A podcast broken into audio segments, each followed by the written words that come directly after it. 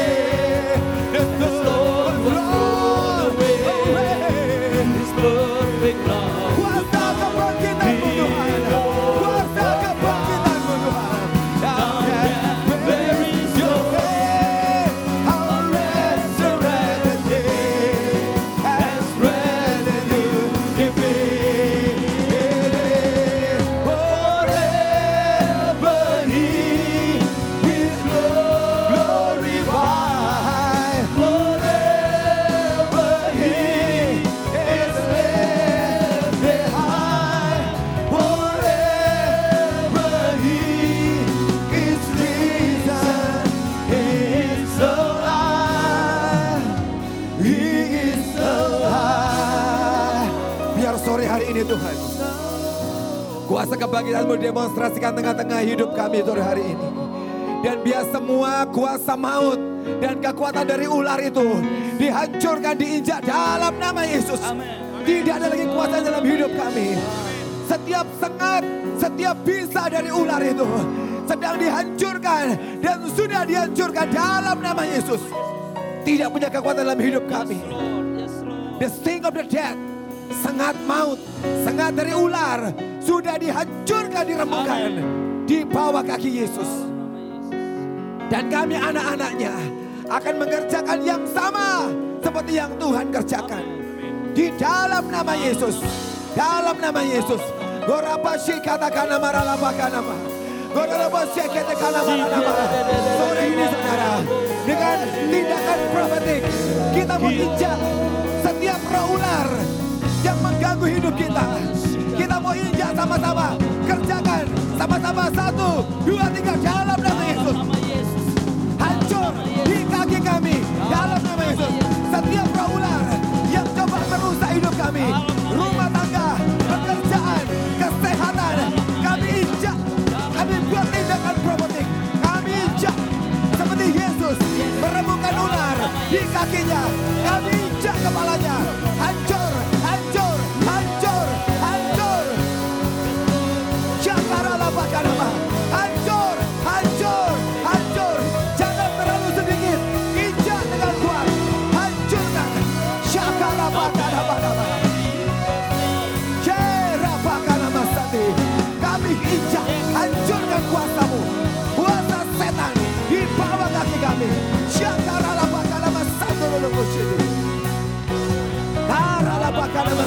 masati.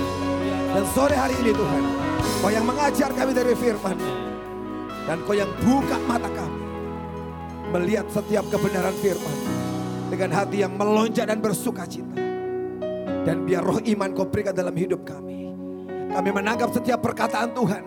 Setiap firman yang diucapkan yang dibacakan sore hari ini. Di dalam roh kami tangkap itu. Dan kami ambil dan kami percaya. Dan kami tahu hidup kami diubah Tuhan. Karena firman punya kuasa mengubah hidup kami. Roh hikmat pengertian wahyu yang dari Tuhan. Turun dalam hidup setiap kami di dalam nama Yesus. Buka pikiran dan hati kami Tuhan. Diterangi dengan cahaya kebenaran Terima kasih buat sore hari ini. Kami bersyukur kepadamu. Di dalam nama Yesus kami berdoa. Semua yang bersemangat, bersuka cita sama-sama katakan.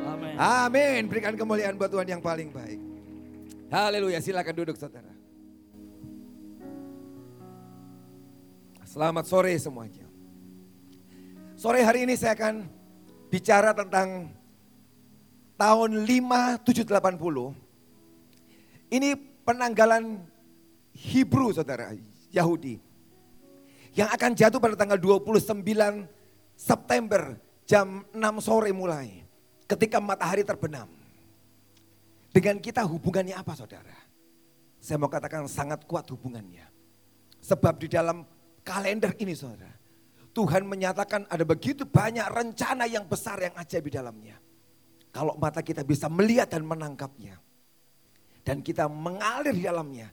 Engkau akan mengalami banyak mujizat keajaiban. Kita sekarang masih tahun 5779 dalam penanggalan Yahudi. Nanti bulan depan tinggal 3-4 minggu lagi. Kita akan masuk Rosh Hashanah. Sebuah penanggalan yang baru saudara. Dan yang unik tahun 5780. Ada rahasia misteri dalamnya yang luar biasa. Sebab memang orang-orang Yahudi ini bahasa mereka, tulisan mereka.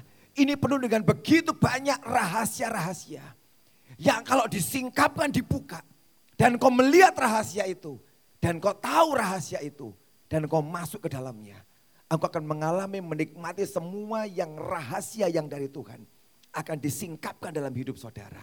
Sebab rahasianya dibuka dalam hidup kita. 5, 7, 80. Itu dikatakan adalah tahun P atau tahun mulut saudara. Di mana Tuhan dalam tahun sekian bulan ke depan ini dia akan banyak bicara dalam 10 tahun ke depan tentang mulut yang penuh dengan kuasa. Mulut yang penuh dengan otoritas dia mau berikan dalam kehidupan kita. Sekarang ini sedang melewati tahun 5779. Ayin Ted saudara, belum selesai. Mari tutup tahun 5779 dengan sangat kuat saudara. Karena kita berdoa setiap tipuan setan dalam hidup kita bisa kita hancurkan, kita remukkan. Dan kita mengakhiri tahun 5779 dengan sebuah kemenangan yang besar. Tahun lalu hari-hari seperti ini saya berbicara tentang tahun 5779 yang gambarnya seperti Raja Wali. Tayangkan rajanya. Raja Wali yang punya ketajaman melihat ular yang sedang bergerak di rumput saudara. Gambarnya ini kurang bagus sebenarnya. Sebab dia bergerak di atas pasir. Seharusnya bergeraknya di atas rumput saudara. Kenapa di rumput dia bergerak, nggak di pasir? Sebab kalau di pasir gampang terekspos, gampang kelihatan. Tapi ular yang di 5, 7, 7, 9 ini sedang bergerak di antara rumput dan tidak kelihatan saudara. Dan Tuhan memerlukan anak-anak Tuhan yang punya ketajaman di matanya dan di rohnya. Untuk bisa melihat setiap tipuan dari musuh dari setan.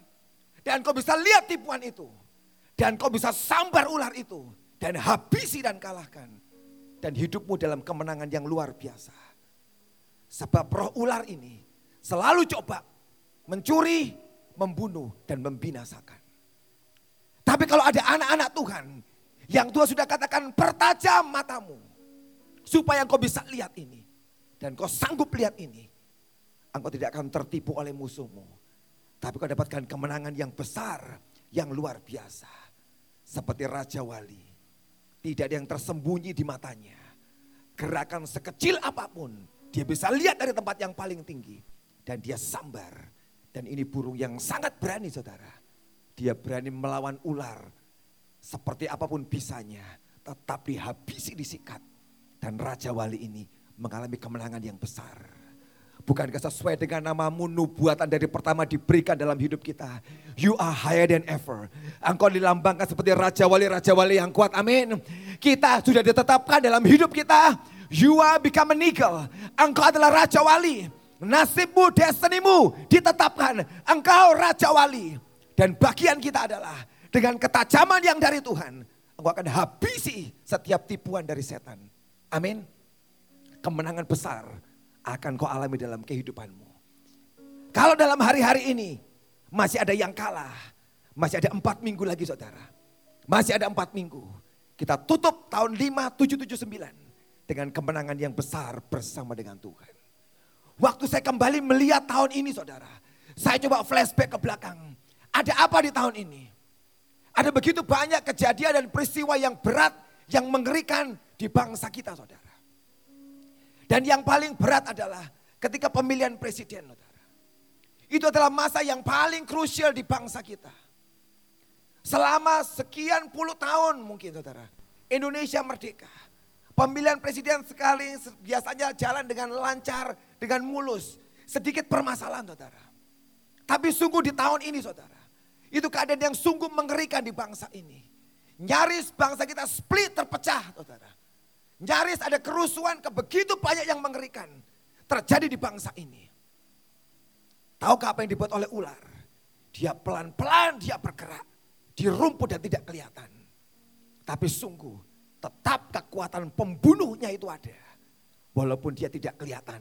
Dan bergerak sangat halus saudara. Ada begitu banyak isu Sarah. Hoax yang diucapkan. Bukan kekerasan kok saudara sesuatu yang lembut, yang halus yang gak kelihatan. Yang di atmosfer, diisi semua. Tapi kekuatan itu cukup bisa menghancurkan bangsa kita saudara. Tapi saya bersyukur ada begitu banyak gereja yang tiba-tiba matanya menjadi begitu tajam dan gereja Tuhan di seluruh Indonesia.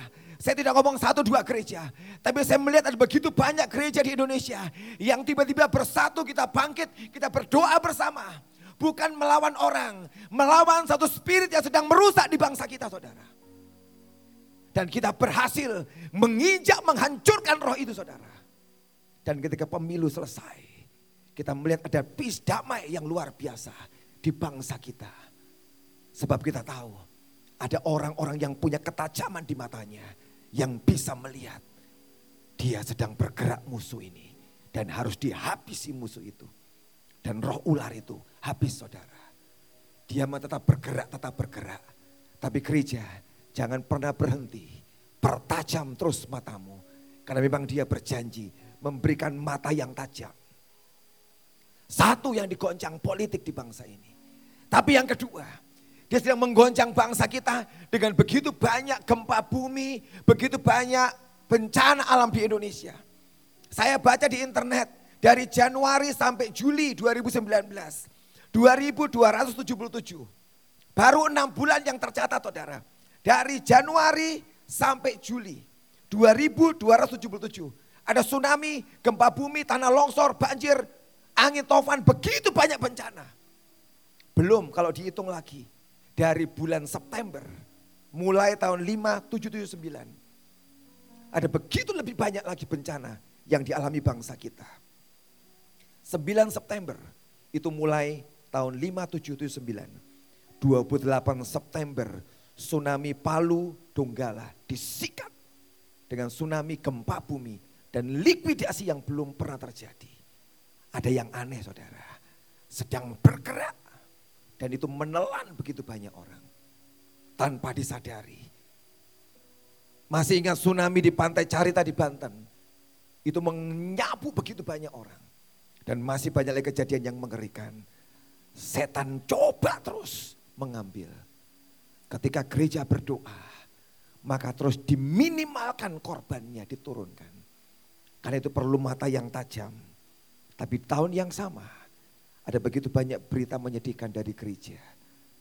Sebab ada banyak hamba-hamba Tuhan yang mengaku aku berhenti dari imanku. Dan mereka undur dari Tuhan. Bagaimana bisa saudara?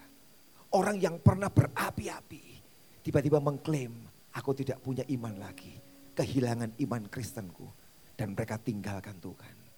Semua kejadian yang menggoncangan ini terjadi di tahun ini saudara. Kalau tidak bisa dilihat dengan mata yang tajam, kita akan kena dari kekuatan ular itu. Hanya orang-orang yang bisa melihat dengan tajam. Yang bisa dilepaskan, dihindarkan dari semua yang bahaya itu. Dan kita segera akan masuk 5779. 5780. Biar kita akhiri dengan menginjak menghancurkan ular di bawah kaki kita. Yesus sudah mengerjakan saudara. Kita ini anak-anaknya. Kuasa, otoritas yang sama dia berikan buat kita menginjak ular sampai hancur. Tidak bisa berpengaruh dalam kehidupan kita. Amin. Kita akan segera masuk 5, 7, 80. Ini ada yang menarik dengan tahun ini saudara. Ini bicara tentang tahun mulut. Kalau 7, 7, 9 bicara tentang mata, ain mata. Ini bicara tentang P atau mulut saudara. Apa yang bisa Tuhan buat lewat hidup kita. Dalam tahun mulut ini saudara. Dia bisa kerjakan banyak saudara. Kejadian satu ayat yang ketiga saudara. Kejadian pasal yang pertama ayat yang ketiga. Berfirmanlah Allah, jadilah terang. Lalu terang itu jadi.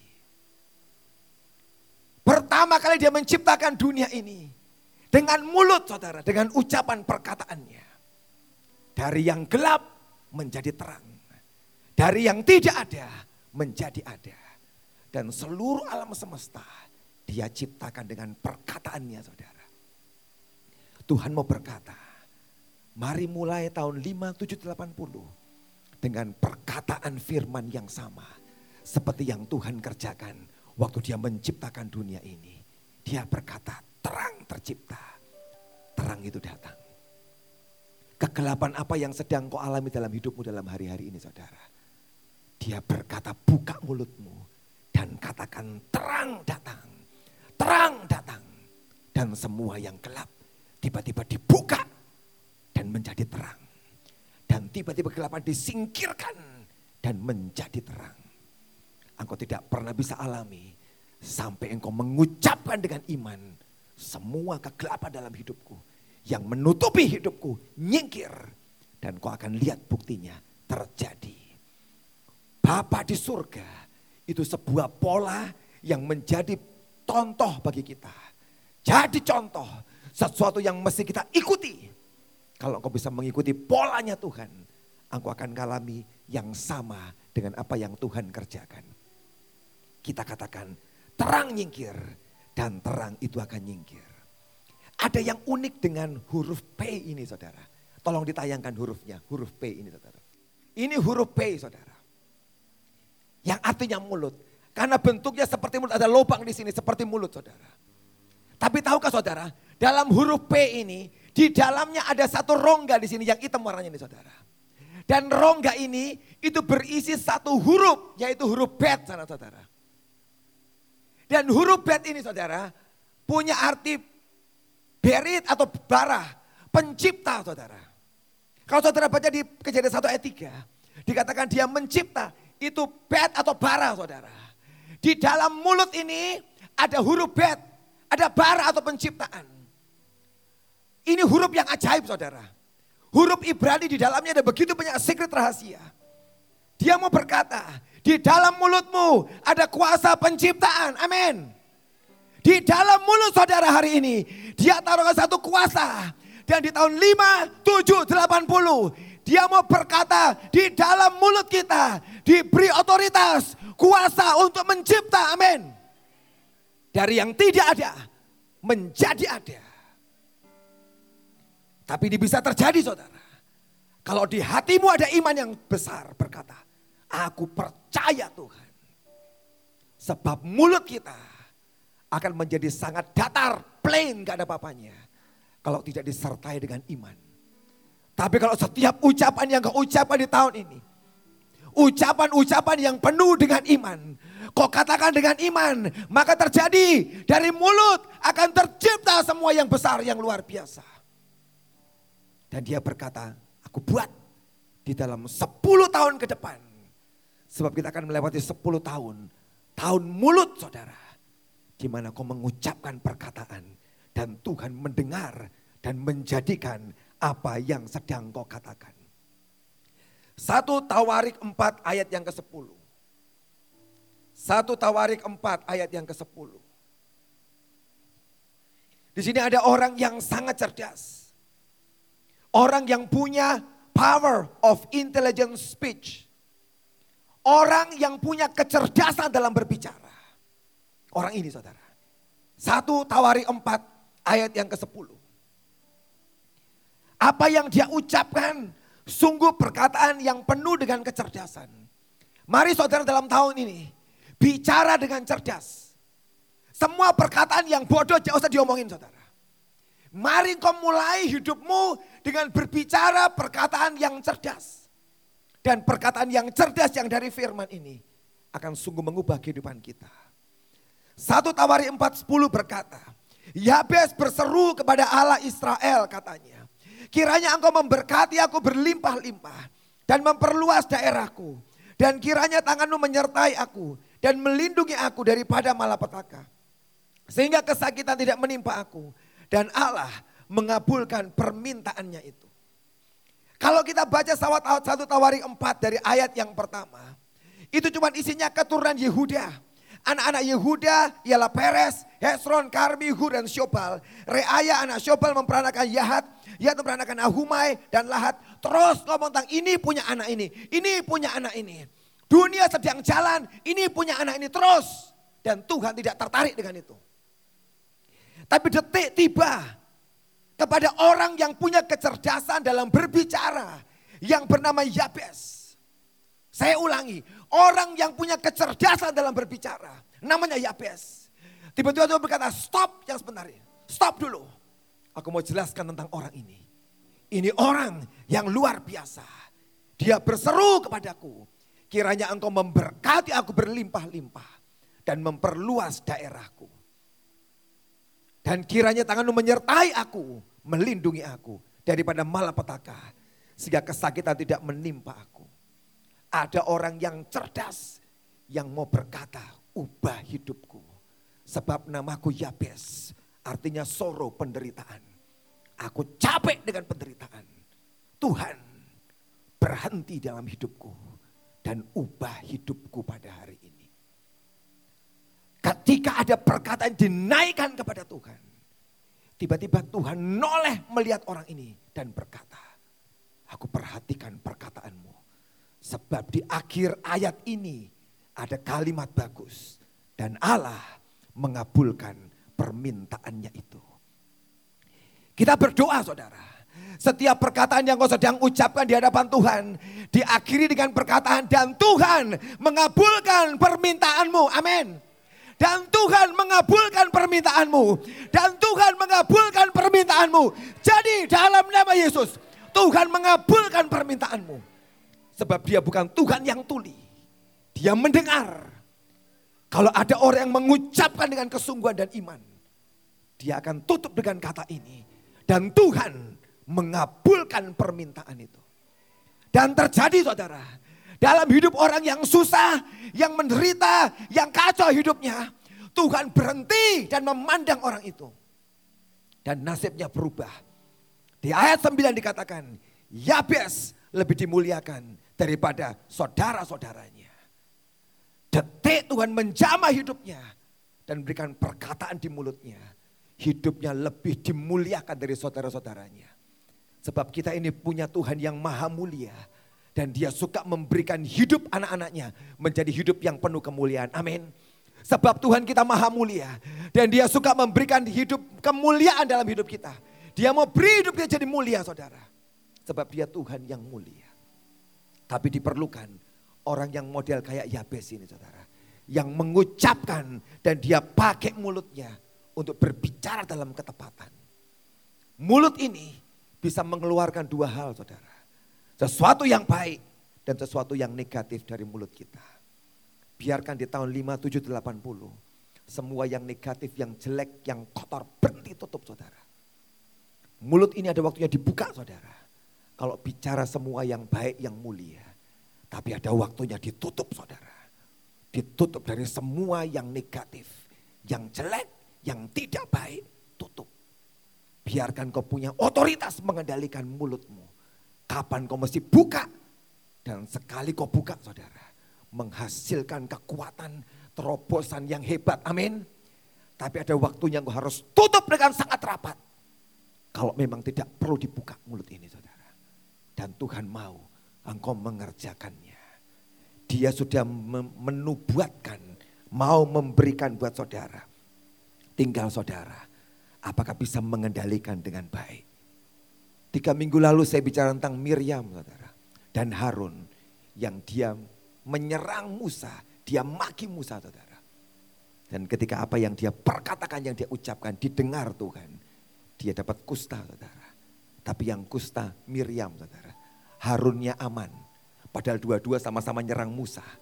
Miriam kena kusta, Harunnya tidak kena saudara. Ada apa saudara?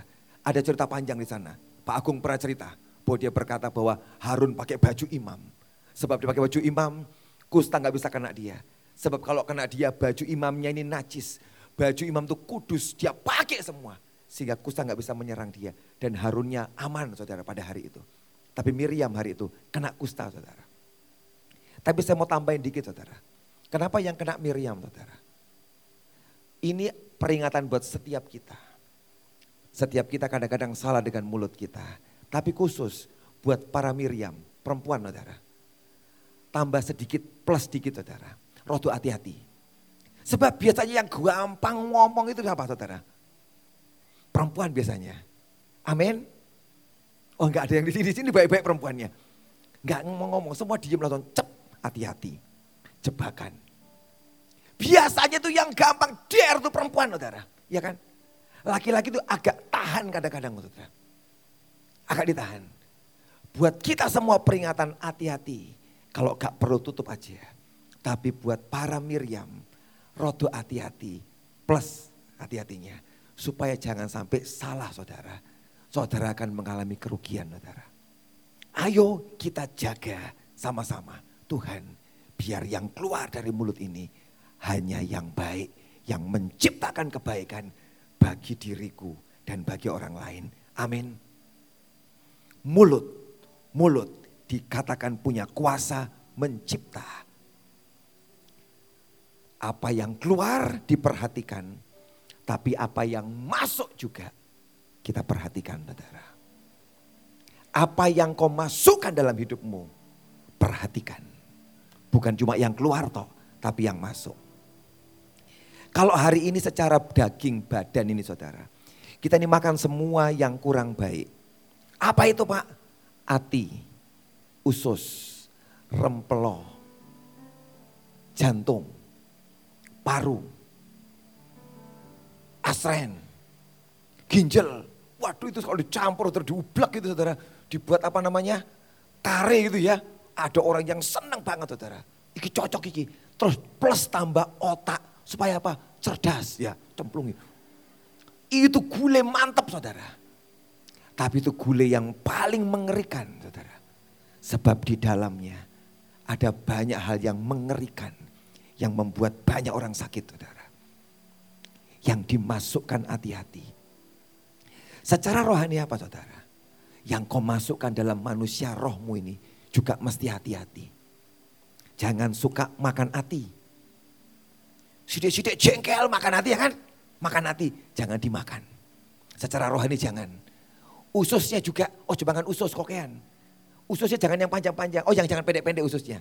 Kalau orang bilang ususnya panjang artinya sabar ya kan. Tapi kalau ususnya pendek-pendek apa ngamuan. Ususnya cekak loh ini, ngamuan. Jangan dimakan saudara. Artinya ngamuan, emosinan, itu buang saudara. Apalagi saudara, ya paru-paru, ngos-ngosan, ngamuan. Ya itu buang saudara. Ojo dipangan, jangan emosi. Jangan dimakan. Semua itu buang, jangan dimakan. Saya percaya saudara, manusia rohmu itu makin sehat saudara. Makin sehat, amin. Makin sehat, makin kuat. Jadi yang masuk dalam hidup kita diperhatikan juga. Tapi mulut yang sama, kata P ini saudara. Berarti kata-kata speech, tapi juga bisa berarti hembusan saudara. Jadi di mulut kita diberikan kuasa otoritas oleh Tuhan.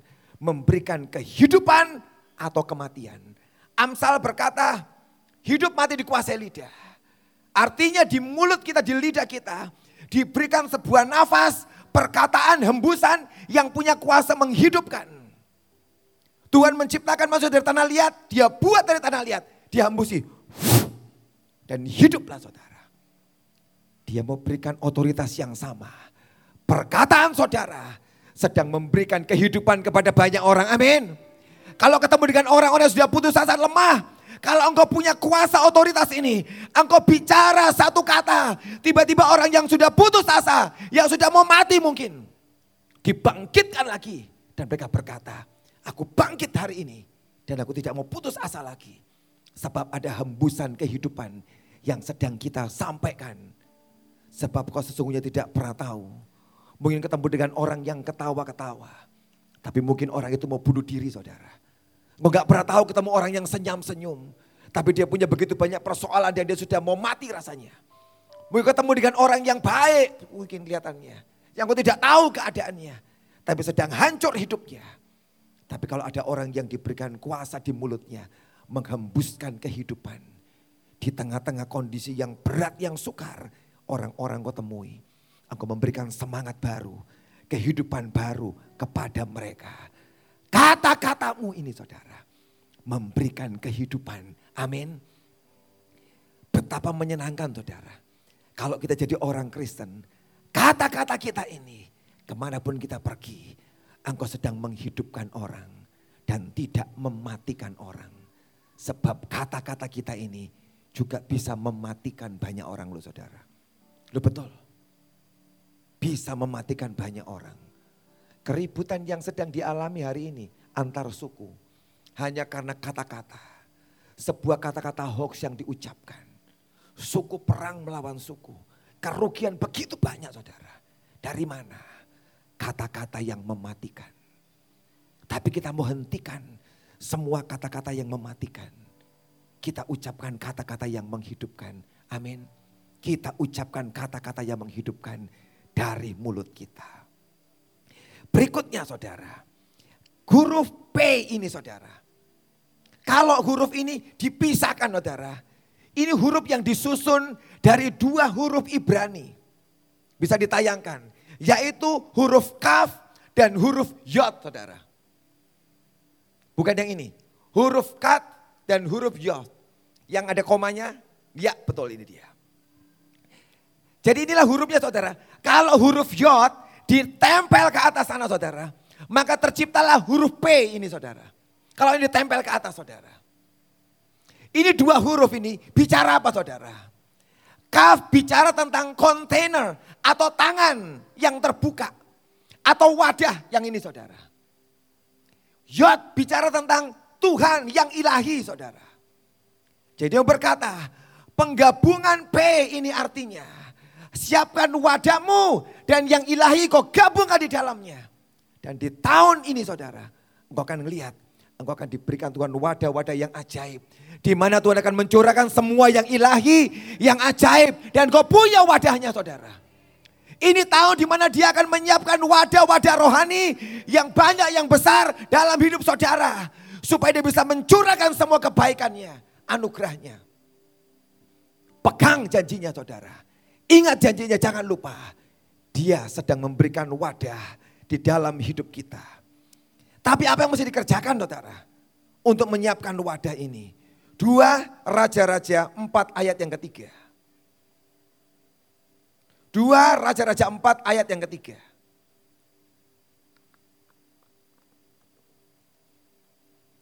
Lalu berkatalah Elisa, pergilah mintalah bejana-bejana dari luar, daripada segala tetanggamu, bejana-bejana kosong, tetapi jangan terlalu sedikit. Ini kisah tentang seorang janda yang anaknya mau diambil diperbudak saudara. Dijadikan budak. Dan dia datang ketemu dengan Nabi Elisa. Elisa berkata, kamu punya apa? Gak punya apa-apa. Dan dia mikir, dia berkata, akhirnya aku punya sedikit minyak. Elisa berkata, sekarang kau pinjam kepada tetanggamu. Pinjam bejana-bejana sebanyak mungkin. Perkataannya adalah jangan terlalu sedikit. Tahun ini siapkan wadahnya saudara. Tapi satu yang Tuhan pesan, jangan terlalu sedikit. Amin. Engkau siapkan wadah, jangan terlalu sedikit. Sekali lagi dikatakan oleh Nabi Tuhan, kau siapkan jangan terlalu sedikit. Artinya banyak siapkan. Dan biar dia isi semua bejana-bejana itu. Wadah ini sampai penuh. Sebab hari itu saudara, ketika dia punya banyak wadah, minyak itu tidak berhenti sampai wadah yang terakhir baru berhenti minyaknya.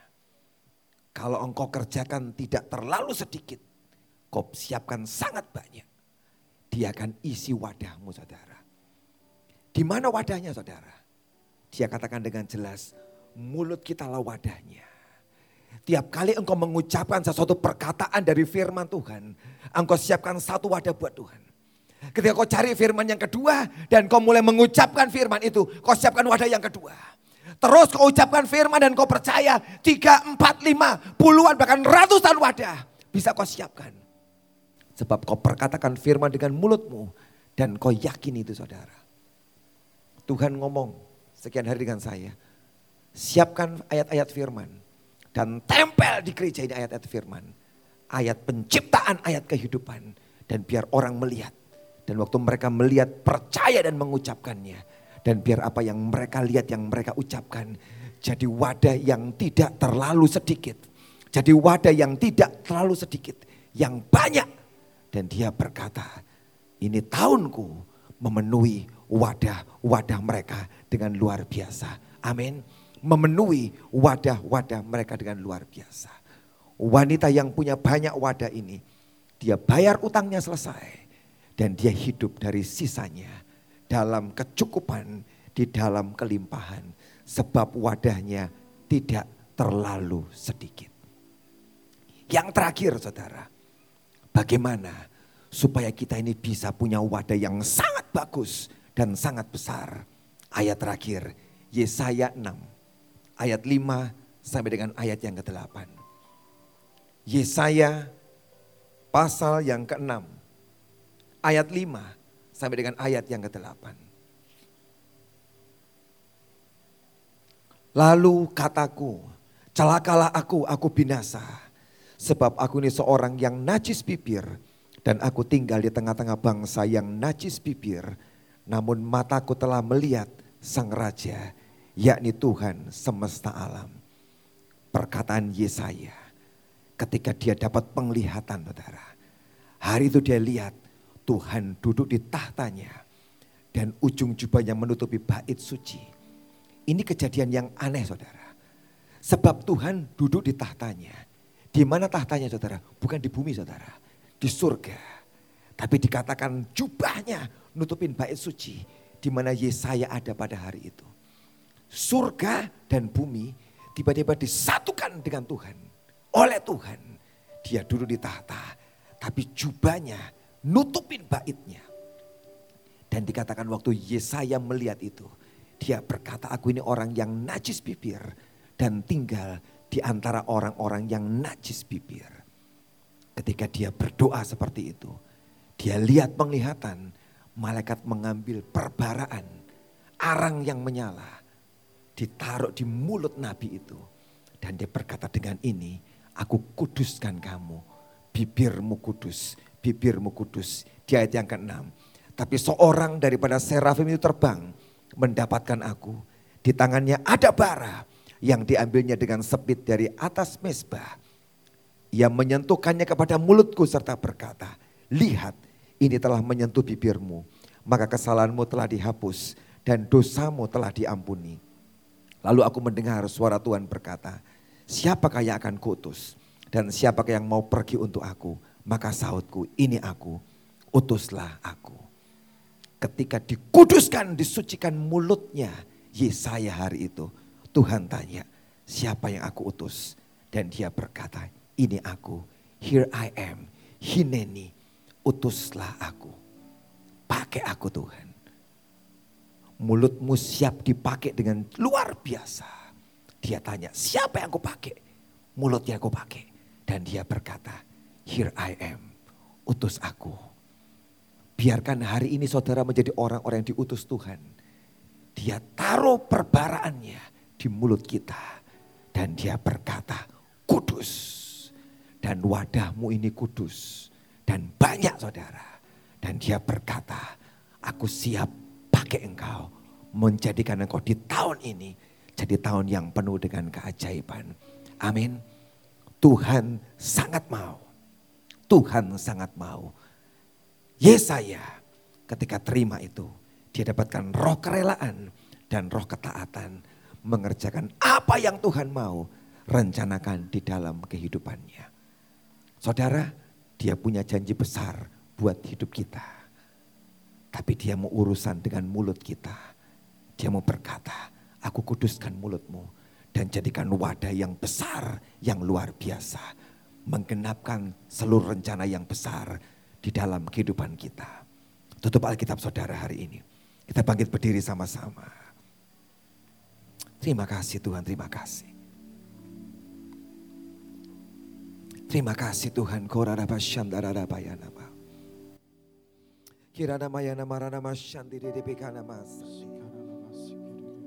So here I bow to lift you high, O Lord. Kami merendahkan diri kami di hadapanmu. Kami orang yang najis bibir ini Tuhan. Tapi malam hari ini biarkan malaikatmu datang menguduskan mulut kami Tuhan. Dengan perbaraan yang dari mesbahmu itu Tuhan. Sucikan mulut kami Tuhan. Korana masyandi di bekana marala bakana masyandi. Korolo bosyandi di bekana mayana marala masyandi.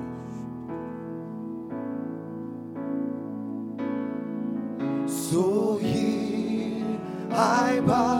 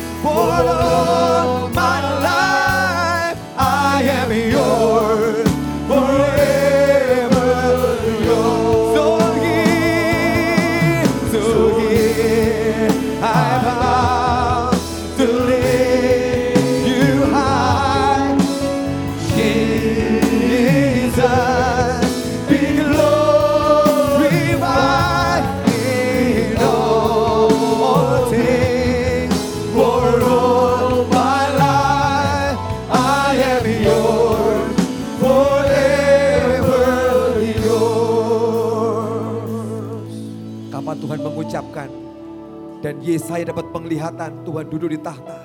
Dan jubahnya sampai menutupi bait Tuhan. Ketika usia mati. Siapa usia saudara? Itu raja yang kusta sampai matinya saudara. Itu raja yang kena kusta sampai matinya saudara.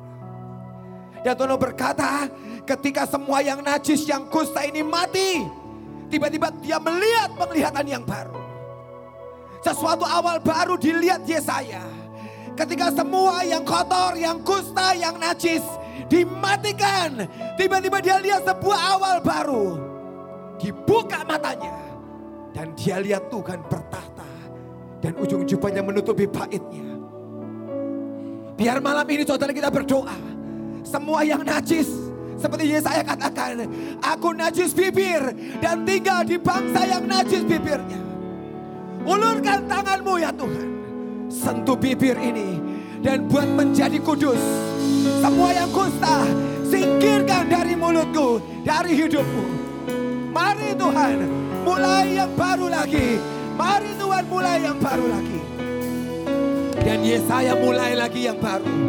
Ini aku utus aku Tuhan. Dan jadi pakai dengan dahsyat yang luar biasa. Hari ini kita berdoa sama-sama saudara. Biarkan usia yang kusta itu mati dalam hidup kita. Yang mati digantikan dengan yang kudus yang tahir. So here I bow to lift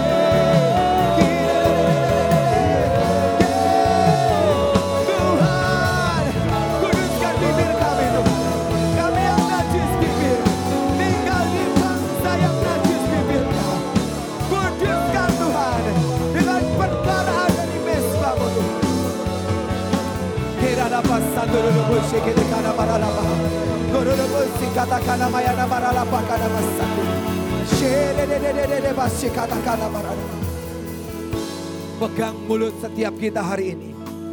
Kita berdoa buat wadah kita. Supaya dikuduskan, ditahirkan saudara. Pegang mulut kita, kita mau berdoa. Guru lepo sekede kana maralapa takana mayana maralapa. Guru lepo sekede kana maralapa takana. Tuhan kuduskan bibir kami. Bibir yang najis buang dari mulut kami. Bibir yang najis buang dari mulut kami. Dari tengah-tengah umat yang najis. Pingkirkan, singkirkan bibir yang najis. Malam ini ulurkan Tuhan. Ulurkan tanganmu jama bibir kami.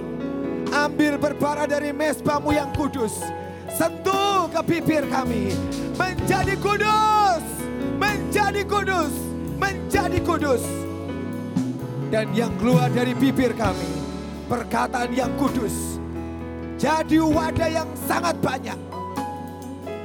Dan kami berikan waktu bagi Tuhan, mencurahkan semua yang ilahi di wadah kami Tuhan. Sebab wadah kami dikuduskan oleh Tuhan.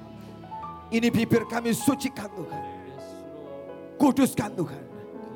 Dalam nama Yesus. Dikuduskan Tuhan. Disucikan Tuhan. Jadi tahir dan kudus. Dan siap diisi Tuhan. Dengan semua yang ilahi yang dari Tuhan. Dalam nama Yesus. Dalam nama Yesus.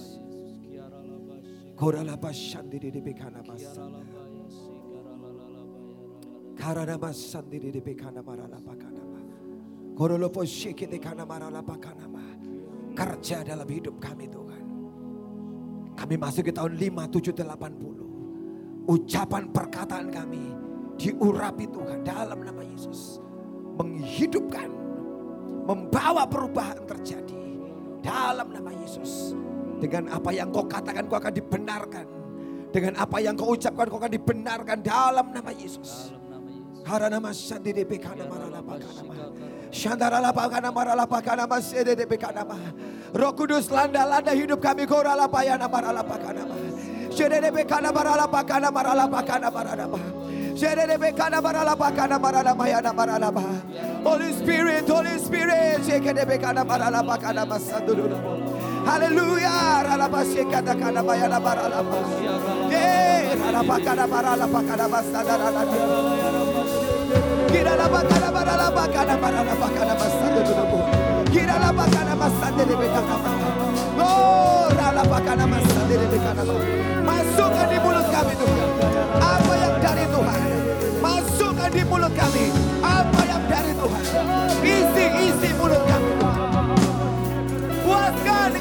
dengan semua kebaikan-Mu Tuhan. Puaskan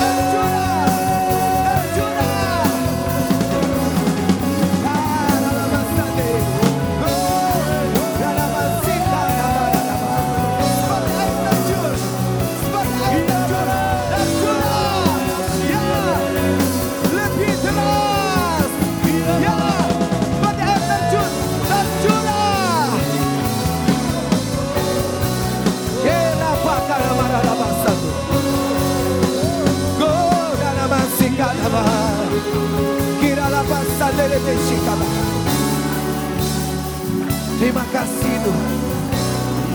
Terima kasih Tuhan. Terima kasih Tuhan. Terima kasih Tuhan.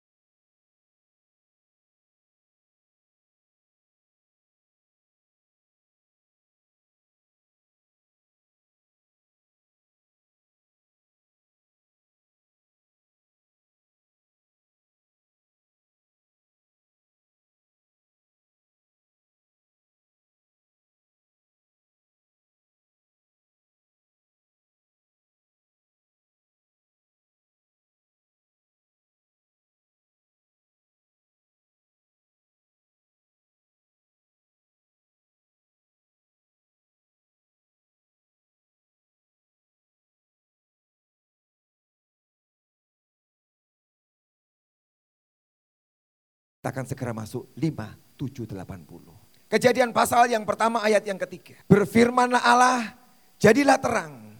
Lalu terang itu jadi. Pertama kali dia menciptakan dunia ini. Dengan mulut saudara, dengan ucapan perkataannya. Dari yang gelap menjadi terang. Dari yang tidak ada menjadi ada. Tuhan mau berkata, mari mulai tahun 5, 7, 80 dengan perkataan firman yang sama. Seperti yang Tuhan kerjakan waktu dia menciptakan dunia ini. Dia berkata terang tercipta. Terang itu datang. Kegelapan apa yang sedang kau alami dalam hidupmu dalam hari-hari ini saudara. Dia berkata buka mulutmu dan katakan terang datang. Terang datang. Dan semua yang gelap tiba-tiba dibuka dan menjadi terang.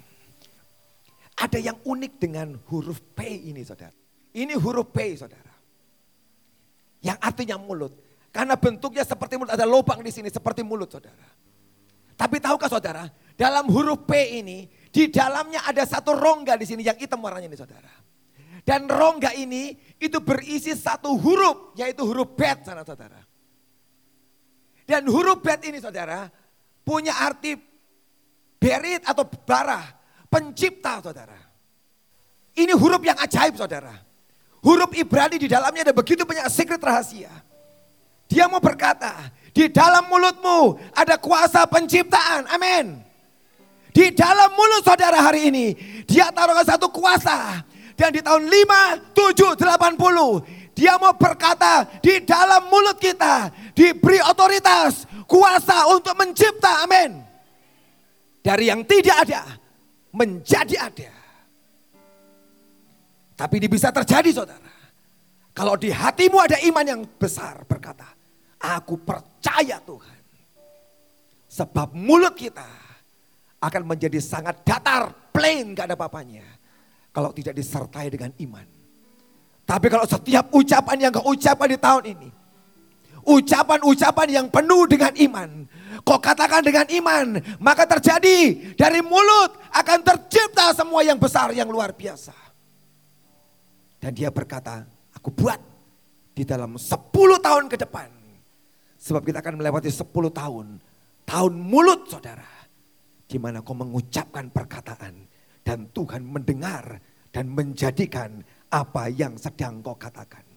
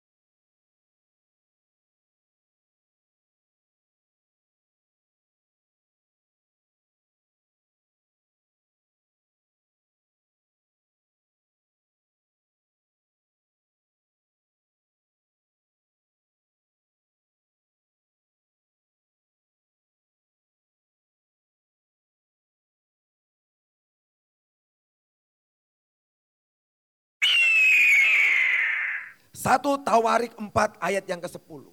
Yabes berseru kepada Allah Israel katanya. Kiranya engkau memberkati aku berlimpah-limpah dan memperluas daerahku. Dan kiranya tanganmu menyertai aku dan melindungi aku daripada malapetaka. Sehingga kesakitan tidak menimpa aku. Dan Allah mengabulkan permintaannya itu. Ada orang yang cerdas yang mau berkata, ubah hidupku. Sebab namaku Yabes, artinya sorrow penderitaan. Aku capek dengan penderitaan. Ketika ada perkataan dinaikkan kepada Tuhan. Tiba-tiba Tuhan noleh melihat orang ini dan berkata, aku perhatikan perkataanmu. Sebab di akhir ayat ini ada kalimat bagus. Dan Allah mengabulkan permintaannya itu. Kita berdoa saudara. Setiap perkataan yang kau sedang ucapkan di hadapan Tuhan. Diakhiri dengan perkataan dan Tuhan mengabulkan permintaanmu. Amin.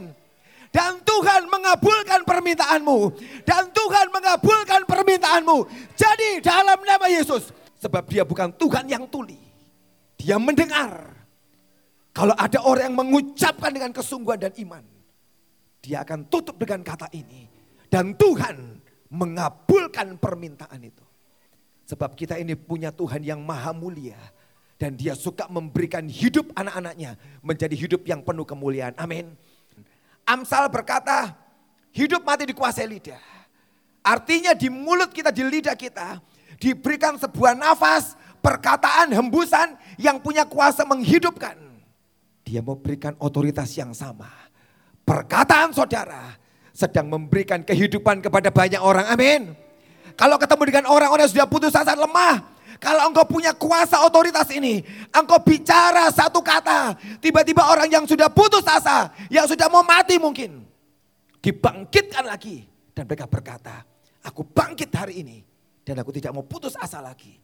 Sebab ada hembusan kehidupan yang sedang kita sampaikan. Sebab kau sesungguhnya tidak pernah tahu.